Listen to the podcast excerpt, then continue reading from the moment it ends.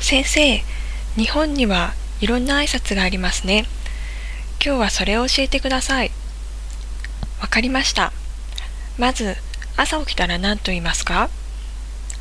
おはようございますと言います。そうですね。じゃあ、昼間人に会った時は何と言いますか？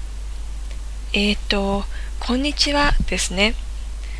ええ、そうです。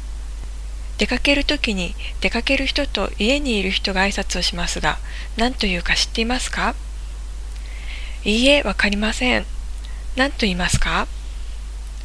出かける人は行ってきますと言って、家にいる人は行ってらっしゃいと言います。じゃあ子供が出かけてお母さんが家にいるときに子供は行ってきます。お母さんは行ってらっしゃいと言うんですね。そうです。それからご飯を食べるときはどうですか？いただきますと言って食べますね。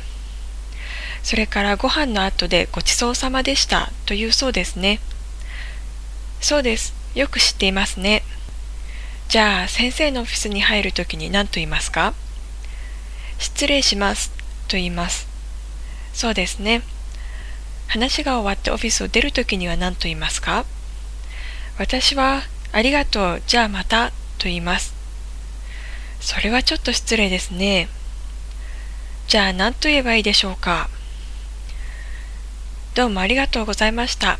じゃあ失礼します、と言えばいいでしょう。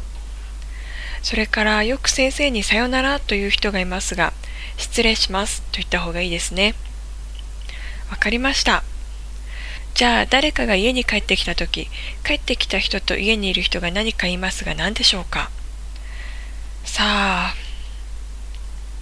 外から帰ってきた人はただいまと言います。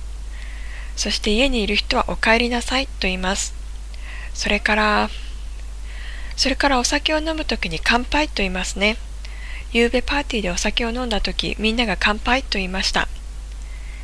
挨拶はよく使いますからよく覚えてくださいね。はい。